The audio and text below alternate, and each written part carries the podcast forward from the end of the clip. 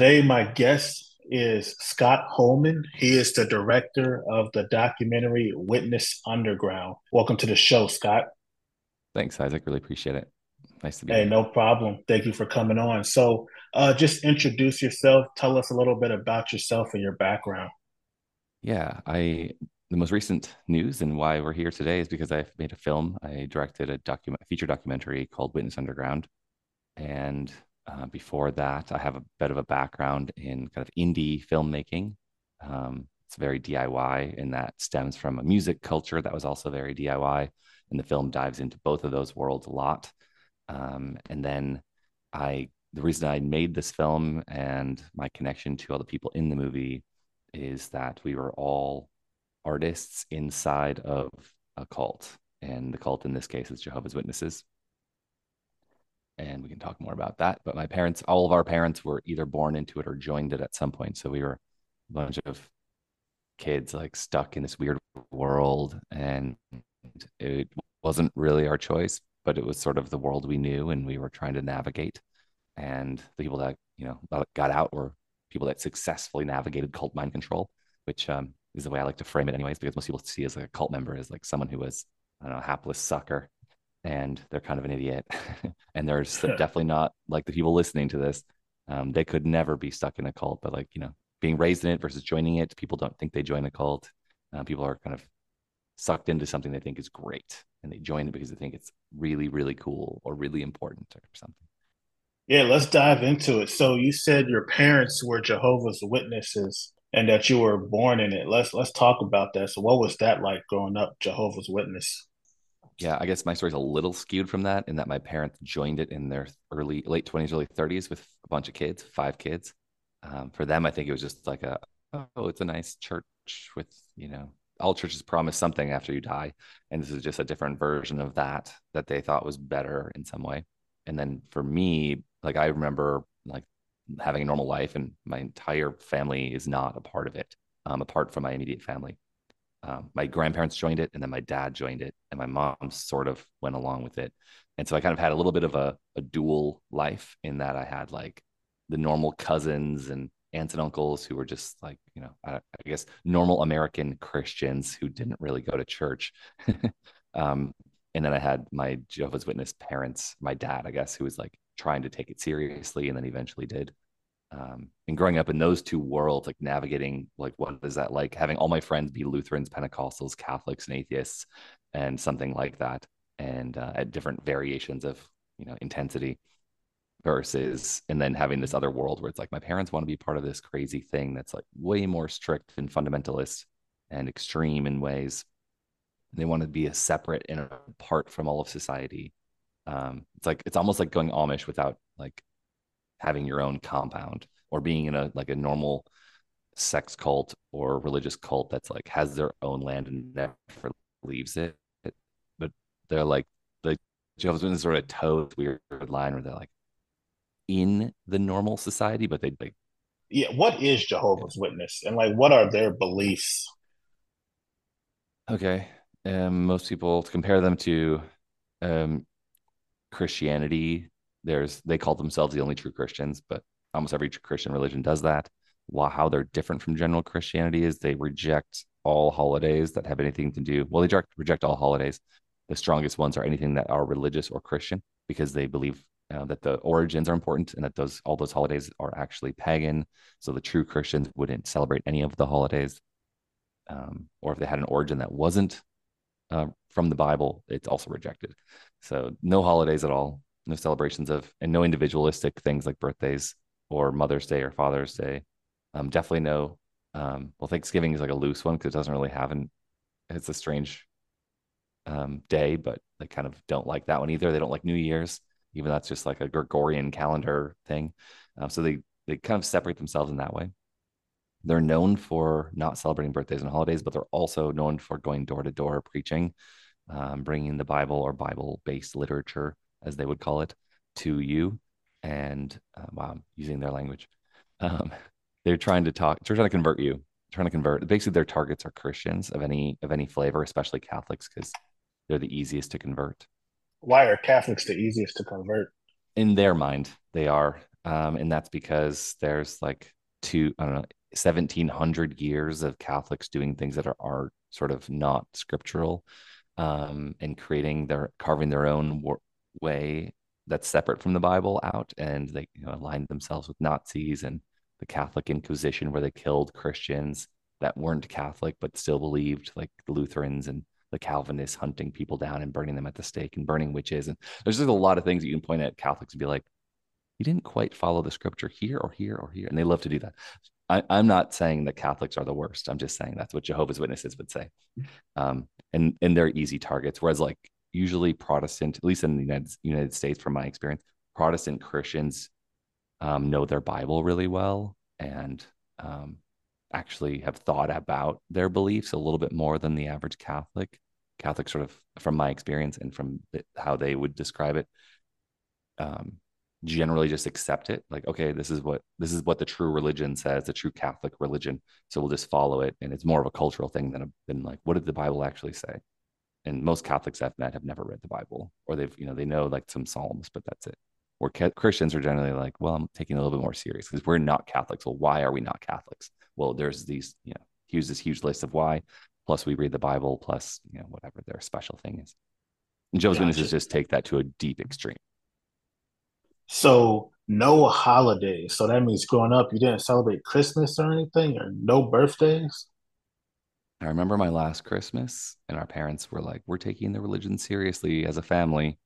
So, kids, this is your last holiday. My mom pushed for a last Christmas, and I would think I was six at the time, maybe seven. And they're like, "You're gonna get gifts. Don't worry about that, but you'll never get gifts on this day like this, wrapped like this, with this kind of celebration around it." they're like, we're going to go on holidays instead and like go on vacation. Um, so there was sort of like this understand that it's the last one, but we're it's still gonna be you're still gonna have a good life.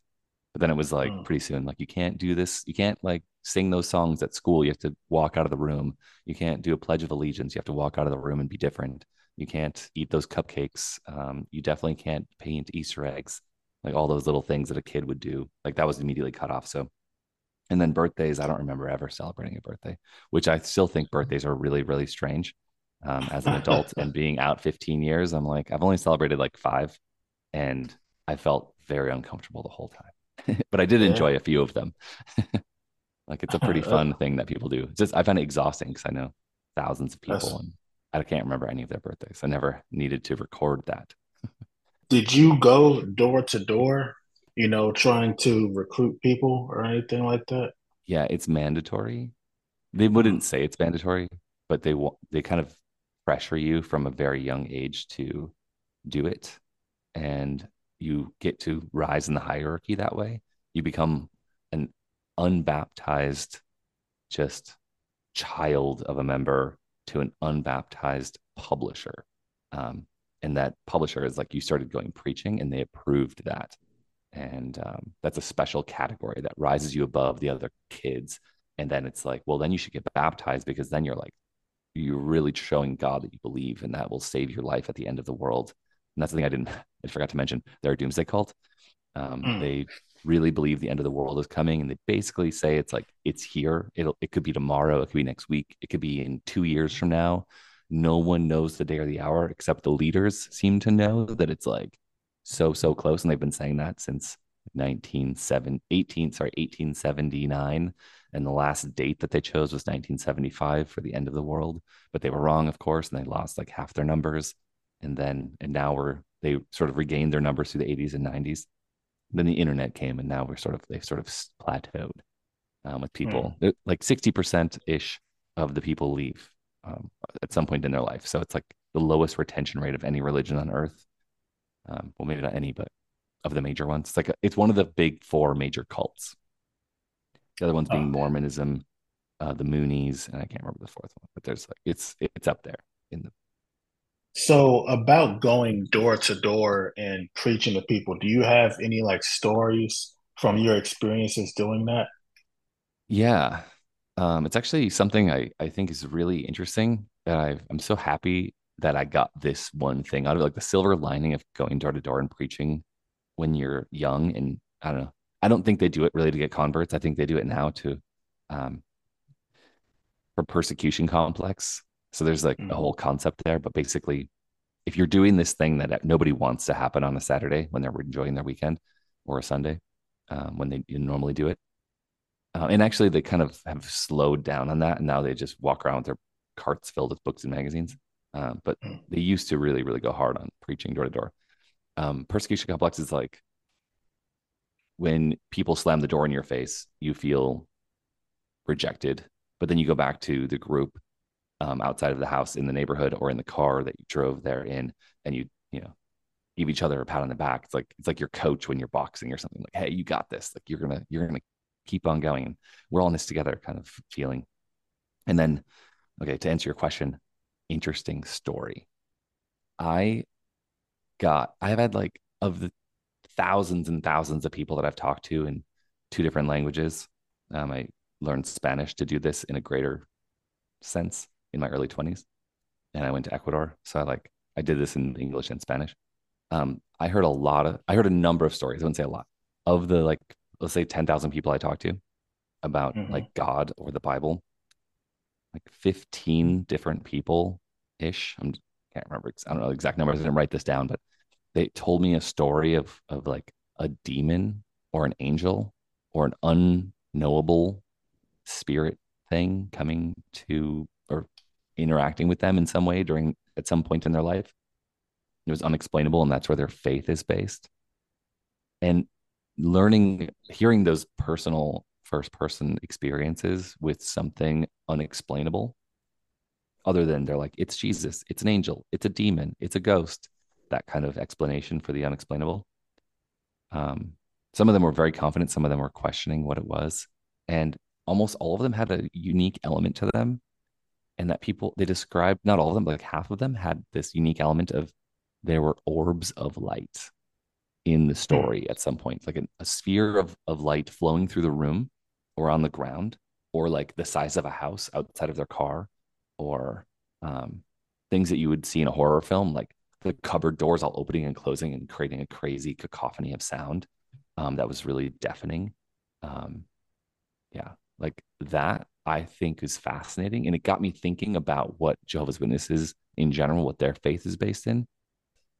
Um, because most of the people they told a story of like, I saw this crazy thing and I knew it was Jesus. I saw this crazy thing, I knew it was God. I saw this crazy thing, I felt this crazy thing, and I and I thought it was an angel. Something positive, generally speaking, from a Christian standpoint.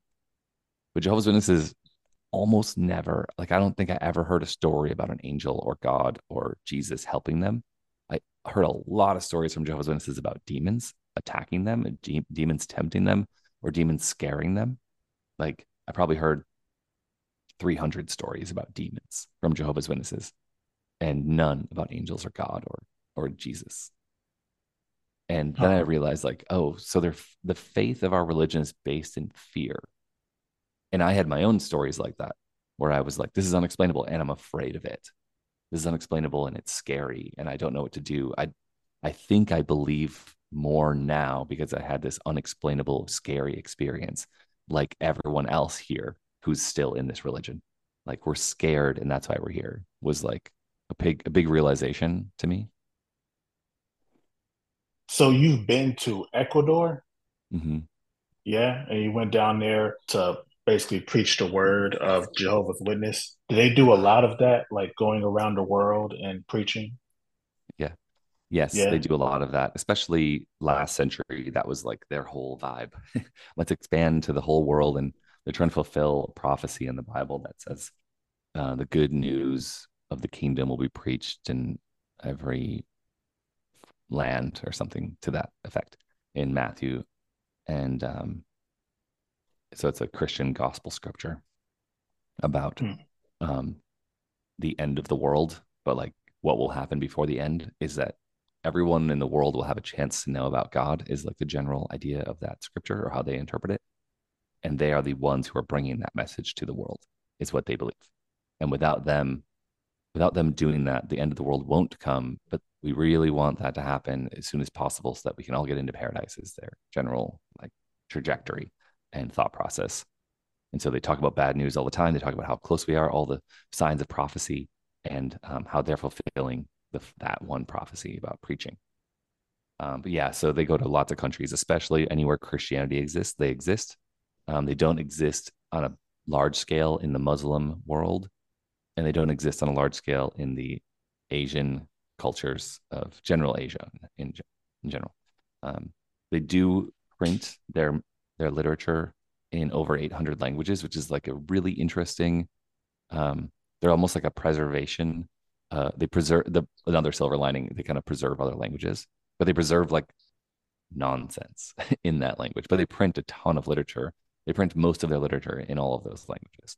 Um, so that's kind of an interesting thing. They really do go far. And like there's a famous book in the ex Jehovah's Witness world called uh, by Amber Scorah, Leaving the Witness, where she was um, a, doing this international work in China. And so she was undercover. Like you can't wear their clothes. You can't dress like them. No one can know the location of their church. You can never identify yourself as a Jehovah's Witness because it's illegal there. It's banned. And there's there's like 30 or 40 countries where they're banned.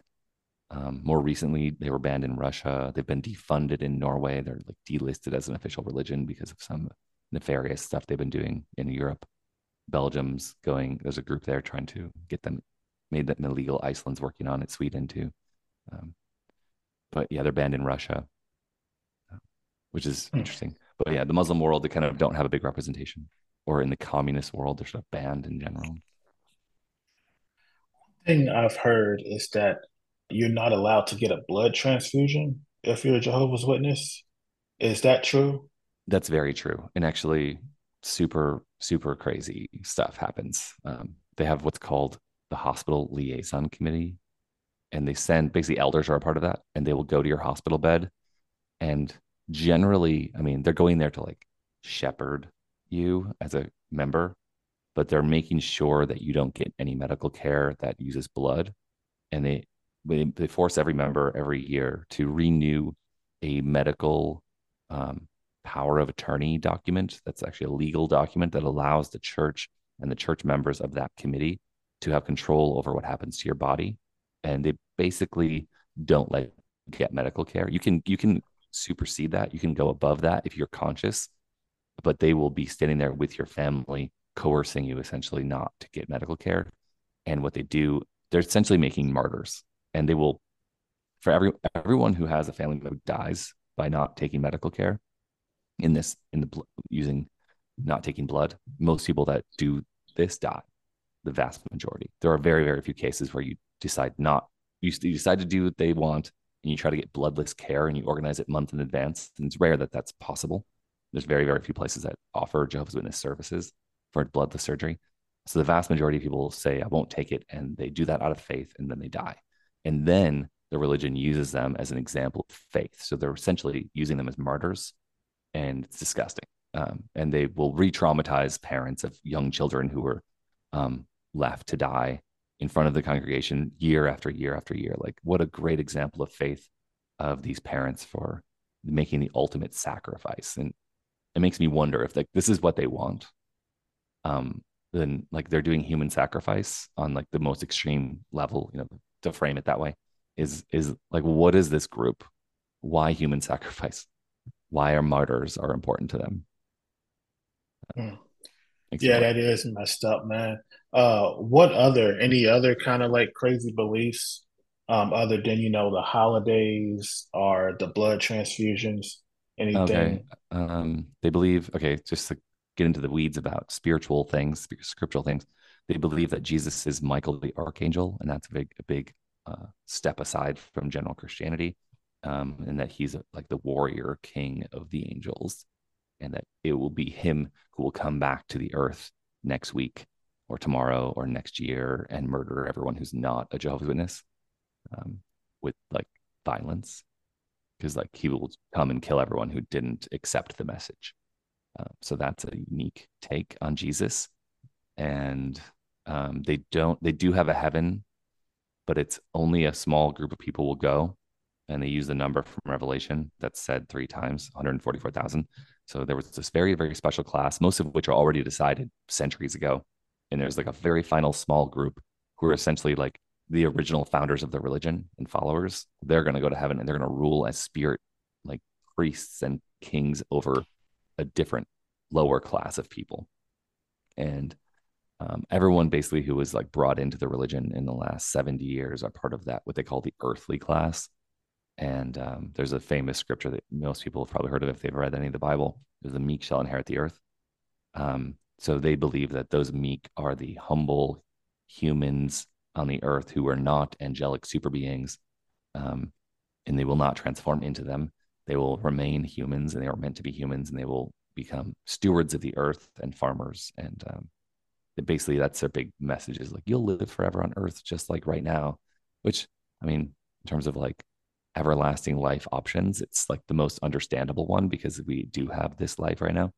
Rather than like other christian religions or or faith groups they're like you'll turn in you'll transform into like an invisible spirit being that you can't even fathom right now because it, you don't know like you're like going to become an angelic being is like a, a strange abstract concept in a way. Um, so and then and then they don't have an after an afterlife other than like if you die, you're dead. Like that's it. Like it's experience or an atheist way of seeing the the uh, seeing life and death. Like once once the lights are out, your lights are out. Like there's nothing else. But there's this option where like if God liked you and remembered you and wrote your name in a you know a, a book, you call it the book of life, but it's like the uh, a metaphor for like God caring about you. Um, he will bring you back, but he'll bring you back in a different form. He'll bring you back with different memories. Like if you experience something painful, like you sacrificed your child to this book publishing company in New York by not giving them blood, you know, blood surgery um, to save their life. Like life is not valuable. Following the rules is valuable. Obedience is valuable. Um, if you did that and uh, that hurt, and that child God didn't want to bring them back. Like God will erase that child from your memory, is what they say now. So it's like a, a, bit of a twist from what they used to teach, but they're always changing. They're changing every 10, 20 years. They have, it's basically a different religion in a sense in what they believe. They're always coming up with new ideas to explain why the end of the world is not here. And they're like, well, we should change our beliefs on this scripture. And you have to agree with us. There's no, there's no, you, can, you have to agree with every single thing they say, no matter what. There's no com- communication about it. You just say, okay, I agree with that now. So those are hmm. very unique takes on reality. That's yeah, that's definitely an interesting take on reality. When did you leave the cult? I was I was pretty skeptical growing up as a teenager, living in those dual worlds. But so I had this, um, all the witnesses I met, all almost all of them, like eighty five percent, uh, like seventeen friends who were like musicians in the um, who I met, um, all left when they turned 18, 19 or moved out of their house where their parents lived. And um, I moved out with a bunch of those people. And two months later, everyone got in trouble for like having non Jehovah's Witness friends at our house for some party that we had that was very, very tame. And, um, and I was like, how, how am I the only, like, I'm barely in this religion left standing inside. But I sort of left then, like a year later. And um, at 19 years old, I'm 42 now and um, but then I kind of went I went back like I had like a six month break and then went back but I was sort of like well I don't believe this and that and this other thing and I don't agree with that we can't go to college. They also can't go to they very you can go to college but it's like they really don't want you to do that. Um, but I did it and I kept my band that had it was like all members of non Jehovah's Witnesses um, normal people. And um, so I like kind of took the religion on my own terms but I stayed in until I was 27, 2008. And then I had like a hard break. Like, I'm totally not okay with this religion. I don't want to be a part of it. I don't believe so much of it. I've now this final thing really pushed me over the edge. And that the final thing was like their belief on science and evolution and the flood, the global flood legend. And that was like the thing that pushed me over the edge. But so that, I've been out 15 years. All right. So, what are your religious beliefs now, if any? Oh. Are you an atheist or agnostic That's, or? I feel like I was training, like that religion trains people to be atheist in a way. And so, like, leaving most, like, more than half, I think people like get out of that religion um, and survive the process. A lot of people commit suicide while they're in or after they leave because it's really traumatic to lose everyone. Okay, that's another belief we didn't talk about. Um, they cut you off completely. There's like a hard, hard wall, like bigger wall than than Judaism, bigger wall than Mormonism, if you leave, you're never talked to again. Or if you if they are talked to, it's like very very strict specific way of communicating that's like not a relationship. Um but like most people that leave start out atheists. Are like oh that was all a lie. Oh my god. If that was a lie then which part are there is there anything that wasn't a lie? This religion is so extreme. I never really believed any like or either you never believed any of it or you believed only like some of it. Most people believed everything but like when you realize how they've been deceptive and lying it's like oh my god maybe all religions are like that. And so it's sort of like well if all those beliefs aren't true and maybe god's not real either is usually is actually like kind of a starting place for most people a lot of people that leave not most maybe let's say 60% if, if i take the ex jehovah's witness population on the internet um, generally it's atheist but then there's like people that are agnostic and then there's people who are like i'm going to try out other kinds of christianity. And there's like pagans and there's a lot of ex-witnesses of many many flavors. So people are trying out all different kinds of things. Um, my hmm. personal view after many years is that i feel that there is something greater and unknowable. In in the biggest indication to me that there is something greater and unknowable and i don't like the word god i don't use that term at all i also don't really like the term spirituality because i feel like the spiritual community is as lost as um, Jehovah's Witnesses. Um, that might alienate some people listening to this, but I see the same patterns over and over and over, and the same magical thinking continuously. It's like it's like the birthplace of a new cult, in my opinion. Um, but I I think that consciousness, the fact that no one can, everyone who's looking for consciousness hasn't found where it is or doesn't understand what it is or how it works. And the fact that we have a consciousness and a subconsciousness and like i, I do meditate. I feel like there's um the idea that most people use the word spiritual of meditation and that whole world of like getting to know your inner world and paying attention to the present moment. That whole thing i really like that. And i don't think that that's god or angelic or spiritual um, but it's it's a very useful practice um, to find contentment in this life.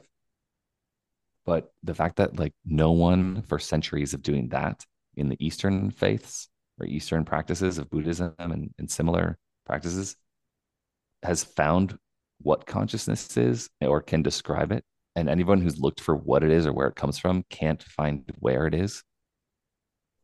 It makes me think that there's something going on in the life of this planet that is that is deeper or more more more impressive than the idea of God, in my opinion. And what is consciousness? Where is consciousness? How does it work? And what are we connected to? Who's where? What is that communication that's happening? If there if there's communication happening, what is that thing? That question for me is way more interesting than like what is God and where is God? And maybe that's the origin for the ideas of God. You know, consciousness, that is such a crazy concept. You know, like what are we? Are we just memories? Do we have a soul? You know, it, it's definitely interesting. So you say most people end up atheists. I know with you have a podcast as well where you talk to. Is it mainly musicians who have left the cult? That's right. Oh, yeah, mostly yeah. musicians, but artists in general, people who are creating something after leaving a high control or mind control or some kind of some kind of control system. It could be a narcissistic relationship, but so far everyone I've interviewed has been Jehovah's Witnesses um, who've left the religion, who happen to be artists or have picked up music or literature. They write books or a memoir, or, or they've some. There's a couple painters. And, yeah, there's a few. Yeah. The greater greater community of art. Um, I even feel like like lifestyle design is could be a form of art. Like what is how have you lived after leaving this crazy religion? Because I met a lot of like I've traveled a lot. Of, this is my eighth year living abroad from the USA, and I've met ex witnesses all over the world, and it's really random how we meet. And it's like, oh wow, what did you do after leaving? I'm fascinated. Oh, I moved to this country and I did this crazy thing, and I started a company, and then it's like, whoa, okay. Un- being untethered is like the most interesting um, thing. If you if you if you don't just wallow in the depression of like the loss of innocence community, faith, God, and uh, family, and your you know, your friends. You don't just like get stuck in the pain of that, in the shunning that they do. And that's what my film is really about. It's like really highlighting how that works and how they use it as an emotional abuse tactic. There's a whole topic. Mm-hmm. But if you, if you can get past that and you're like, look, like, don't just look back in the past, but be present and then like realize that your future is bright. You can like, it's almost like changing the mindset of um, being a refugee versus like, I'm going to move to another country and make a whole new life. It's going to be awesome. Like that kind of change of perspective. Like, yeah, you totally got screwed over by this thing, this like dangerous mind control group that has nefarious, dangerous, and uh, ugly ambitions. Um, you got out of that thing. That you're one of the special few. Like now, now you can do anything with your life. And those people that have that perspective blow my mind. I think they're fascinating. And the ones that made art out of the out of their trauma is fascinating to me. And I love that as far as making a podcast because it's not just having a great conversation. It's like, cool, let's experience the emotion of that. Let's listen to it right now. This is the song about that moment in my life that was really hard. Does it seem like a lot of creative people are attracted to Jehovah's Witnesses or to cults in general? Because when I saw your podcast, I believe you have like two seasons so far. Yeah. And I was like, wow, like two seasons? Like there are that many musicians who are in the Jehovah's Witness are coming out of the Jehovah's Witness, you know, I would assume that, you know, that would probably be like maybe one or two episodes, but to have like two seasons, what is it about musicians and being in the Jehovah's Witness? I think connection is that there aren't very many options and creativity and hobbies are sort of looked down upon in that religion. But creative people, and one of the character, one of the people, the subjects in the film Witness Underground, our documentary, Eric Elvendahl, he says, creativity for creative people, it's like a need. Like you have to be creative or you'll go nuts. Um, is is a direct quote. And and so the people that are in this religion, if they, it's like a coping mechanism, and it's sort of accepted if you do it on your own. Like it's sort of celebrated if you do it on your own. Um, you don't you don't you don't tell certain people about it because for them it's like you know, the, the very strict um, members, they would say something like, "Oh, you shouldn't do that. You shouldn't be playing guitar because that's a distraction from preaching. You should go preaching more." Or you could instead of painting a painting of the landscape, you could be painting a picture for the magazines, and it'd be like work at the headquarters of the religion and then help them make beautiful art for for God. Don't make it for yourself. That's selfish. So they kind of downplay anytime you kind of express yourself, but with the right, there are individuals who celebrate those things in their religion and they find each other and um, they keep it quiet if they're doing something creative but for the most part it's fine but if you if you group together in a music that's like a that's sort of unprecedented and they don't really like that it did happen in a number of places i have i'm connected to bands in australia new zealand um, northern germany um, england uh, who are in who are in bands and as witnesses and all over the US, uh, especially in the Midwest and the Great Lakes area and uh, the West Coast for sure, um, in Canada here and there. So it did happen all over the place and it was sort of tolerated, but it was sort of like do covers or like keep it quiet. Like you don't want to, you don't want to be like selling your music. Um, don't, don't get a record label deal if you're talented. Like you should actually put your guitar away. It was like the general trend, but people still did it. And so when they got out, they're like, well, I, I could I was filtered. I couldn't say certain things because people were listening and watching and paying attention and they would scrutinize every single lyric and every single song and every single way I was dressed and um, you know, it's like there was all this scrutiny and filter you had to do and like coded language in the religion. So when they got out, they're like, oh my God, I have so much to say. I lost my family, I lost my community. Um, this religion's lying to everyone. Uh, I feel so totally like I was deceived and I want to expose that deception and now i'm like exploring you know a new faith or new worldview i have a lot to say so then these these musicians like in all these cases are exploring that in music through music and creating this like beautiful three minute journey um, about some topic that's really heavy and in a really creative way which i think you know it, it's really unique and and every time i put on an episode like it feel not every time but most times i put on an episode um, i find new artists so like we just did a Kickstarter, for example, for releasing the movie, releasing Witness Underground, the movie. And a woman who made a documentary um, and has a podcast and is a musician on Spotify, reached out to me from Canada. She's like, check, oh my God, like this is so cool. We're doing so much of the same, the same things. Um, but it's it's almost like every episode uh, I find one or two more. I'm like, oh my God, there's like a whole thing just with Jehovah's Witnesses. But I've also found it in the Mormons as well. And um, other oppressed groups, they have something to say and they have stories to tell and they're artists and that's that's their way of exploring it. There's probably like 200 memoirs out for ex-witnesses. It's like I've I've only met a few of them it's like I could do a podcast on this topic of artists leaving this one religion um, for 10 years and I'd probably find more, you know, and like a hundred thousand people leave their religion every year. So it's like, it's crazy how many people have something to say. It's just a matter of a percentage, I think. Hey, sorry to interrupt, but are you looking to reach a dynamic and engaged audience of curious minds? Well, look no further. Bright Brainz Podcast is the perfect platform to showcase your business or product. You'll be able to reach a diverse and intelligent audience and engage with listeners passionate about personal development, technology, and more. Elevate your brand through thought provoking discussions.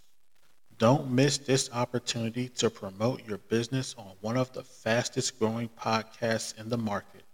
Contact us today to discuss advertising options and elevate your brand to the next level.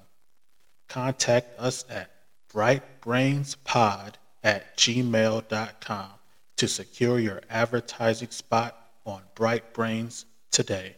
Again, that's Bright Brainz with a Z pod, P O D, at gmail.com. Now, back to the podcast my question is like your experience being shunned. I think earlier you said you had five siblings. Uh, four, yeah, four kids. siblings. Gotcha. So are are they still within the Jehovah's Witness? They are. Do they? So you, they don't have anything to do with you. Not for like 15 years is when I left, and then the relationship became, it changed with all of them in, at the same time. There was a bit of a fluctuation of like they all deleted me from Facebook today. What's with today? And I would be like, oh, that's like you don't see the deletion, but I noticed it, right? And mm-hmm. they wouldn't mm-hmm. respond to me.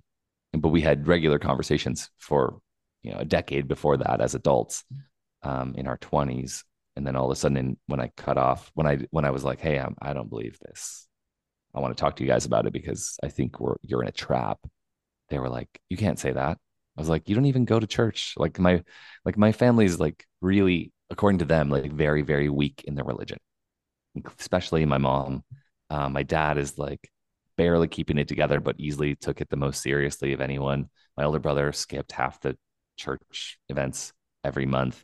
Um, my little brother was like, he would, I mean, we both were like barely in this. We're skateboarders, we're punk rockers, we're in bands, we're like traveling, not going to church. And like that was like, that's my family.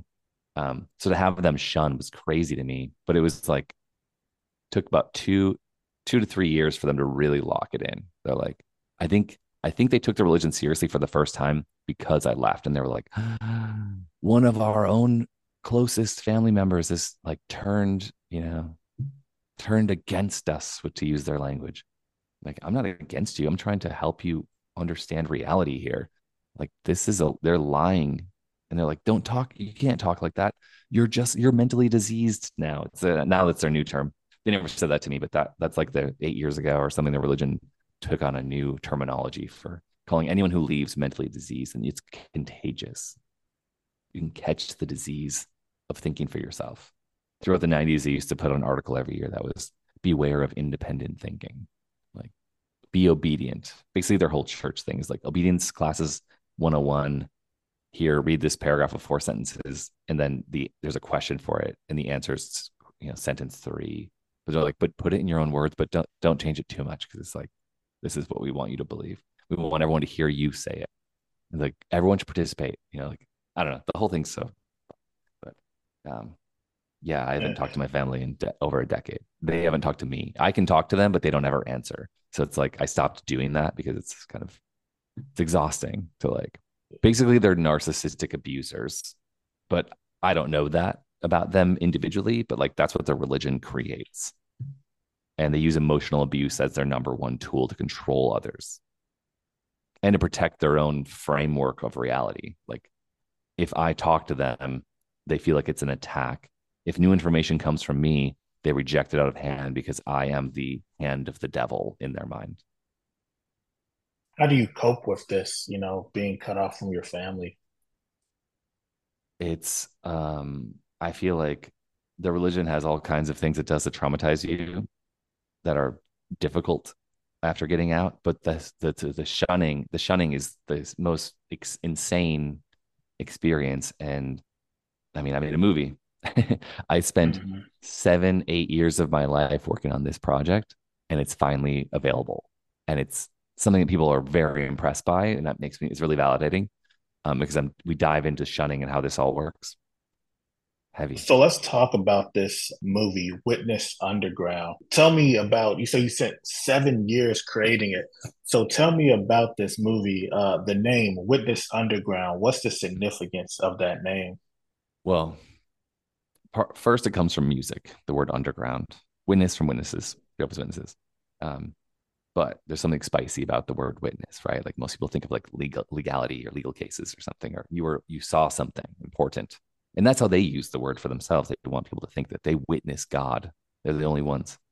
Um, uh, but like that's used differently in general society, and I wanted to give some clue about what the film was about with the word witness the underground being the music in the religion, uh, like a, a, micro community of like four to 500 kids across multiple states making music and collaborating on music over 17 years is what it's about. And that is a community called Nuclear Gopher. And there's a website of just Jehovah's Witnesses making music. They never talked about religion, they never sang about religion or faith. It was like a secular um, music community with coded language. Mostly it was just like fun stuff about relationships. And, but they're really, really talented. It was their only outlet in this crazy high control group. Um, but it spanned multiple states across Chicago. Uh, mostly it was Minneapolis based, but it went in Chicago, Wisconsin, where I was from, where I was I was hearing about it and meeting people. We were, we like drive four hours to go see a Jehovah's Witness music concert um, with like ten bands, a little music festival, and then in there's a band from Missouri who would come up. Uh, it was like far, you know, two states away.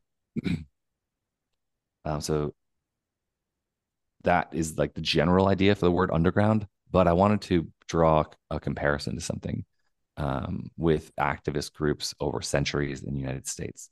One of them being the Underground Railroad, and it's not to compare to what that how important that was to rescue people who were trapped in slavery, but the idea that like, hey, there's a movement of people, there's million plus people around the world who are paying attention to this damaging um, trap. And we want to help people get out so the xjw community around the world. And it's it's growing and there's a lot of collaboration between other faith groups like ex-mormons and ex-orthodox jews and others amish um, moonies like there's an ex-cult community around the world that's like coming together which is really fascinating with the idea of helping people deprogram themselves or helping to give information to help others and put the seeds in them to go do their own research and, and like untrap themselves and realize what they're a part of to get out from underneath the control system. So to draw a conclusion or to draw a comparison to that in the digital age, like maybe there's a, a, a comparison to helping people be free. Was making this documentary, was it kind of like a therapeutic or a healing process for you? Um, yes, that was a goal of mine. Like, I need to work on this because this is an, a heavy, heavy, difficult issue for me. And I started out making a series called XW Coming Out on YouTube. It's a documentary series that we started with. And it was me sort of exploring the topic by interviewing people and then filming them. And I had a, a film background. So I was working deeply in film and music with video and for like eight years. Well, a few, five years before that. And um, and I had a background in that from my hometown in my high school, like for fun with a, a course in our high school. But so I had some background in that. I loved it. So I was really deeply exploring it. I wanted to do this. Finally, I had the skills to like do something serious with this topic that was deeply important to me. And then we crowdfunded to continue that series and maybe make something bigger. And we ended up making this documentary with that money um, in 2018. And then it took three years to go from like shooting, editing, and run the film festivals um, with this film. We went to 11 festivals. We won an award at a horror film fest called GenreBlast out of uh, Virginia, which is really cool. Horror? A film horror. festival? Yeah. Hey, that's awesome. I, I just didn't really think that, that. Uh, yeah, I wouldn't think a documentary would be at a horror film festival, but hey, as long yeah. whatever helps you get your message out. Those I'm curious. Yeah, that's awesome. Um, has there been any pushback from the Jehovah's Witness community about this documentary? You know, it's a really interesting thing because I, the shunning, they have a very, very strict policy and it's enforced coercion to not talk to people and to also self isolate, self police your mind and your um, your research and what you what you look into. And so so active members secretly might watch the film and secretly might look at information about the film, but they'll reject it out of hand to protect their own worldview um, because they're basically not allowed to look at other information. In all through the internet 1.0, the internet was basically banned and forbidden or very strictly monitored um, by the religion. They were like, you can't use the internet, don't use social media. It's now now they have their whole ethos is the is a website. Like they they wear a, a URL on their shirts when they go preaching, and when they go to conventions, they worship their own URL basically, which is quite a flip flop. But um, they say like the rest of the internet is off limits, and they used to. And now they have a TV evangelism project. Like all the leaders, there's like nine leaders um, that are uh, appointed through whatever. There's a whole process, but they have these leaders, and and those guys are now like the stars of the TV show. And I don't even know what it. Oh, JW Broadcasting to give them a shout out. it's insanely terrible, like the worst TV evangelism. So boring. They're saying nothing, and they're taking ten times longer to do it. Um, than any other TV evangelism. There's nothing, nothing's like powerful about it. The people that you spoke to who've left this code, are there any particular stories that stood out to you? Oof. I mean, there's a general story that's universal, but like, I mean, okay, one thing we didn't talk about at all is something I don't really deal with on my podcast much, but there's a very huge issue within the Jehovah's Witnesses. Mm-hmm. Uh, I haven't met anyone who didn't have a pedophile in their congregation, a known oh, pedophile man. who was not turned into the, the authorities Whoa. and kept a secret from new members. Um, I'm waiting to heavy. find someone who knows of a congregation that didn't have one. And it's totally possible someone might still just not have known, but like it's so universal. My congregation had it. And there was a sex, child sex ring in the nearby congregation that this guy led. And he was, and after the desolation, like they were found out and they they did break them up, but they didn't send them to the authorities. They spread them around to different congregations or got rid of some of them. They got rid of some of them. They were totally acceptable to have in. But it's like they tolerate that, but they kick out the victims. So, what does that say? If they're doing human sacrifice and they're protecting pedophiles, what does that say about the people at the top who are making these rules? Jesus. That's a that's a common thread. That's not an exception. That's a common. That that's crazy. There's a a child sex abuse scandal every single year in the United States. There was they found a thousand and six one about one per congregation in Australia in 2015. The the government did an investigation and they have documentation and they're like these were never never told to the authorities over 50 years. Um, so they still have that documentation. Right now, there's 15 rape, child rapists on trial in Pennsylvania, all captured and, and incarcerated, incarcerated, um, and on trial actively in a huge um, child sex abuse scandal in just Pennsylvania. Yeah, that's wild, man. You know, it's kind of like the Catholic Church. I don't know mm-hmm. what it is, but like I've I've interviewed a couple people about cults, but it seems like there's always a sort of pedophilic or sexual assault element.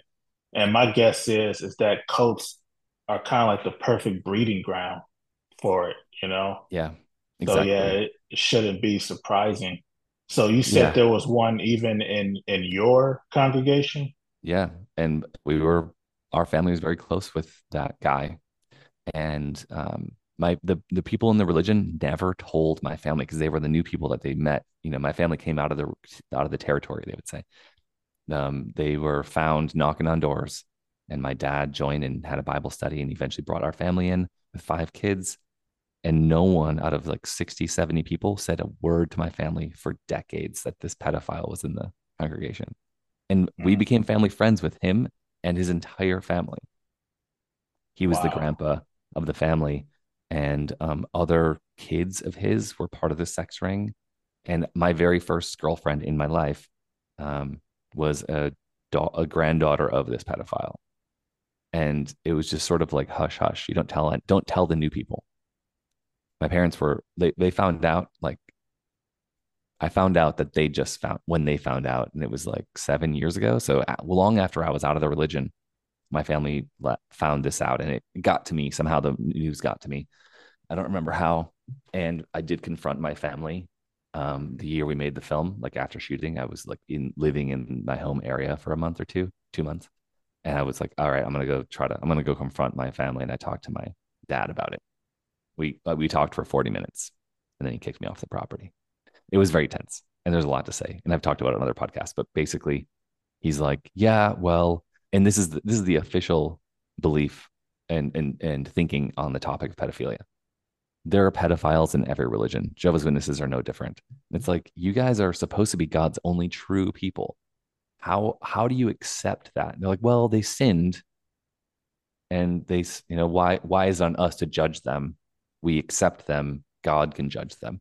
And they actively tell they go to prisons and actively like tell other pedophiles who are in prison that you know god still loves them. And when they're out of prison they can join the church and they become they get baptized in prison and then they're active members. It's like okay so you're actively seeking out sex offenders and then protecting them if they violate like the ultimate crime of abusing another child. They won't turn them into the authorities that makes them look bad. It's like yo it would be better optics if you didn't have a $10 million sex abuse trial every single year that you're using all your donations for God and, and your magazines to like pay off a victim to with hush money. Like that's what's going on every single year. And it's insane. It's absolutely insane. And I can't wait for the news to pick this up and expose it. But it's like really, really tricky to get the religion to, I mean, they're a litigation powerhouse. They have billions of dollars coming in every year. They're one of the richest com- companies in New York, and like they just litigate constantly, and they basically settle out of court every year, and it doesn't make headlines, and that's their whole goal: to not make headlines, settle of court, and they accept that this is just one of the one of the things they have to deal with, and they have a whole system for it. It's insane. That's wild. You said they have billions of dollars. Where's this money come from? Most of it comes from active members and they okay so there's this other way to look at this religion which is it's a bit complicated but imagine a pyramid scheme where with pyramid scheme like um amway is a big one that's like somehow found a legal loophole to make it work or herbalife is another one or even things like a tupperware um, system where like people at the top with the religious leaders and they have a really really steep hierarchy and they keep most of the money there and they manage that money there. Um, you get active members to donate their all their money to the con- local congregation, and and it has many many levels. So on the one level, on the public level, it's books and magazines, and they're moving away from that. On another level, it's real estate. So they get the local congregation to pool money of their own resources, and they're all poor people, but they like donate their time and energy, and they're construction workers and they plumbers, and they like go build, they buy the land with their own money, use donate the materials or buy the materials themselves and build the structure, but the religion owns it and religion can sell it whenever they want. And they do. They've sold like huge, huge portion, like probably, I don't know the numbers. I'm not going to guess, but like my own home congregation was sold and all the money went to the top. So like they're doing a real estate scam that's like a long game, like 20, 30, 40 year long game. Right now they're liquidating a ton of assets um, to pay for these court cases. And um, they have huge, ass- like they're still growing in other countries they're starting to falter in Latin America, and I'm I'm in Latin America, so I'm like a bit more aware of it. But they were growing huge in Latin America, Spanish speaking countries for the 80s and 90s and early 2000s. And now they're sort of it's sort of waning off, but it's still a growth area. And then like they were they go to third world or developing countries, um, and that's where most of their growth is. Anywhere where there's like lower education and lower literacy rates is where they do really well. Uh, most of Europe and US have they have a very similar population in Europe, Europe and US, um, but they don't really grow there. They just sort of maintain their numbers, and that's been true for about twenty some years. They were growing last century and sort of like plateaued this century. in numbers, and I think it's due to the internet. Like they can't quite gr- have growth numbers anymore because people can find out reality and read about them and read like the terrible stories and the child sex abuse and the, the martyrdom and the I don't know. They can read about it all on the internet and all the lies and all the changes to legal things. You know, there's a lot you can say about the internet, but one of the good things is the sharing of information and kind of raising awareness about these kind of issues. My question is Are there any famous Jehovah's Witnesses? Yeah, I can list a few off the top of my head. I mean, active yeah. Jehovah's Witnesses. Um, yeah, or just reason I ask is because, you know, I did a show about Scientology, and, you know, mm-hmm. there's a lot of famous ones, like, of course, Tom Cruise, uh, Chaka Khan, Isaac Hayes. So yeah. my question is, are there any like you know famous Jehovah's yeah. Witnesses? The biggest ones would be uh, Prince joined the religion in his last like 10, 15 years, and um, the Jackson Five. They were all Jehovah's Witnesses when they were actively at the Jackson Five.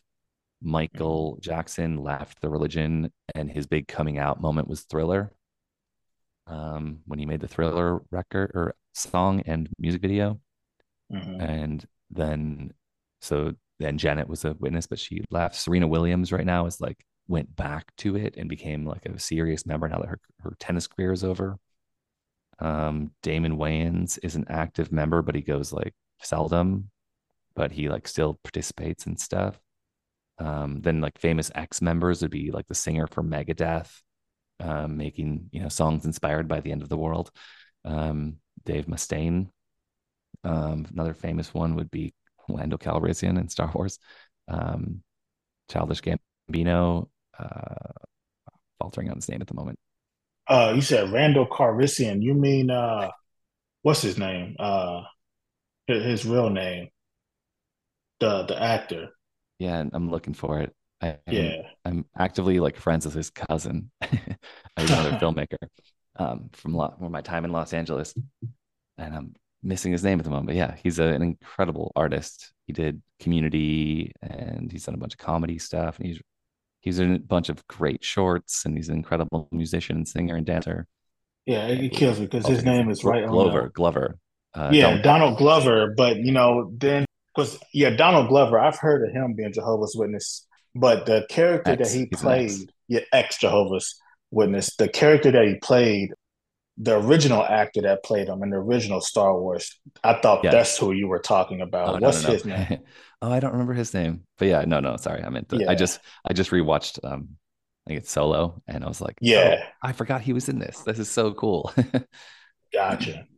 There's there's a yeah. lot of exes who are famous, and there's a lot of really a lot of famous actors and uh, musicians are famous. Um, got became famous actors and musicians after leaving the religion and I'm so interested in having some of them um, on the podcast at some point.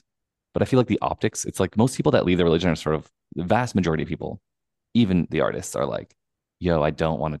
I don't want to be associated with that religion ever. I don't want people to know I was a part of it. I don't want to talk about the topic.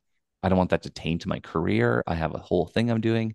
And so most people are like, don't let, no, let's not talk about it. But then there's this other thing that's happening, which is most of the members, most people that join the podcast, Witness Underground, the Witness Underground podcast, are are musicians who are actively making albums about the topic, um, which is a different thing. Um, some artists I'm connected to, who I really want to interview, have made like even even Donald Glover has a, a single lyric in one of his songs on Childish Gambino where he says "falling from the tower," and Watchtower is their magazine of their religion, um, and the and that was the name of their global headquarters in New York in Brooklyn for a long time you know, the huge red sign was glowing above Brooklyn. It said Watchtower. So falling from the tower for me is like a shout out to all ex witnesses if you listen to his music, right? So like there's little bits of that in in their music, um, or even um, there's this amazing artist in Los Angeles, Geneva Jacuzzi, who I, I got a chance to meet, and I love her music. It's really it's like 80s dark wave, and she she said a lot of she told me that a lot of her experience about growing up in that religion, and she left young at like 19 or something, um, is still coded about that topic. Like she's a great song about cannibalism, and Jehovah's Witnesses have a whole thing about cannibalism. Like if basically like if you take blood into your body, it's the same as like eating another human being, and God doesn't like cannibalism. So therefore you can't do it. And like that was their their original first reason not to do it. Um, but she sings about you know it's like she's like dark songs inspired by a dark religion. Go figure. Yeah, that's, that's wow. And the actor we were thinking of, Billy Dee Williams. That's his name. Oh, the, the original, Lando uh, Calrissian. Yeah, yeah. I just I don't think he was I, associated with this faith. gotcha. So one thing I want to ask you too. Earlier, you mentioned that one of the reasons why you left was because of their beliefs about the flood myth. What is their belief about the flood myth? Oh, they're very literalist. Um, the closest thing that most people might, if you want to look up information about what do Jehovah's Witnesses believe about it, um, look up young Earth creationists.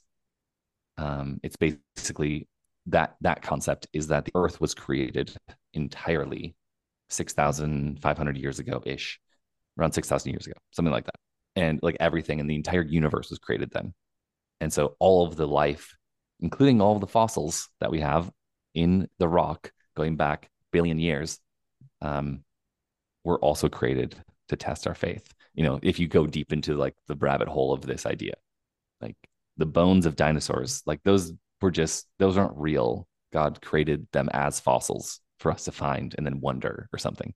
Like it makes you like there's a lot of questions get raised when you're like, well, what about all the stuff that's older than 6,000 years ago? And they have an answer for that, but it's a really dumb answer. Um, Jehovah's Witnesses essentially believe all the same things, except for that they do believe the Earth is 4.2 billion years old based on the half life of uranium. They're like, yeah, we respect scientists in some on some levels. Um, so yeah, that all happened. All the dinosaurs and all the life that happened before, that was just God experimenting in the past. And um, it shouldn't test our faith at all. We don't know the mysteries of God, but what they do believe, everything else aligns with young earth creationists and that um, all the life that was in the Garden of Eden and on the earth at that time was poofed into existence.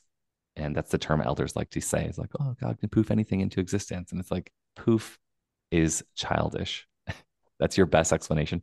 Anyway, they believe that everything in the Garden of Eden was like created as it is and all the complex ecosystems that, you know, everything that we understand about, like even down to the like the ribosome where the fungal mycelium and the root of a plant connect and they transfer chemical um, information and nutrients and minerals like god designed that all as it is like evolution is not real it didn't ever happen and there's zero evidence for it in their mind.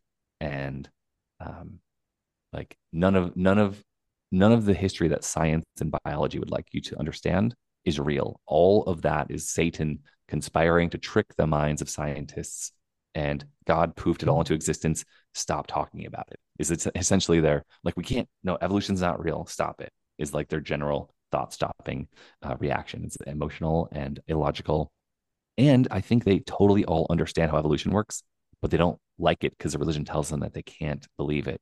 And if they, and my everyone in my family, when I confronted them, um, all told me individually, my mom, my sister, and my dad, my baby sister, who's in her late twenties and married, um, but I think of her as a young girl still. Um, they all told me that if if evolution was real, that they would lose their faith forever. I'm like, well, why don't you just read the Wikipedia article about it. It's three paragraphs and you'll learn about it. And it's, you already understand it. You're not an idiot. Like it's just how nature works. Like, why is this the issue for you and your faith? Um, and it's their big hangup. But for me, learning that the, so th- they believe the flood happened and it wiped out everything and everything came back and God had a hand in, in, for example, like a question would be like, well, how did the koala bears find the eucalyptus trees in Australia and they didn't find food anywhere else? And they walked there from, how did they walk there? Like from the Middle East where the ark landed. You like, well, there was Pangea. Like Pangea for them was 4,000 years ago. After the global flood, all the Earth's continents were connected. And that's how they answer that question. Like they, they completely reject geology when it doesn't align with the flood legend. They completely reject biology um, and the history of life on the planet it, when it comes to the flood. They're like, well, before the flood, the entire atmosphere was different and the and carbon dating doesn't work because the atmosphere was different and no one understands. But there's one scripture in the Bible that says there was like a lot more water in the atmosphere before the flood. Therefore, all science is wrong and the half life of atoms isn't real. Um, and so you can't trust any dating methods. Like they go on these tirades. So there's like the official thing is basically young earth creationism, if you want to look into it, and that evolution's wrong.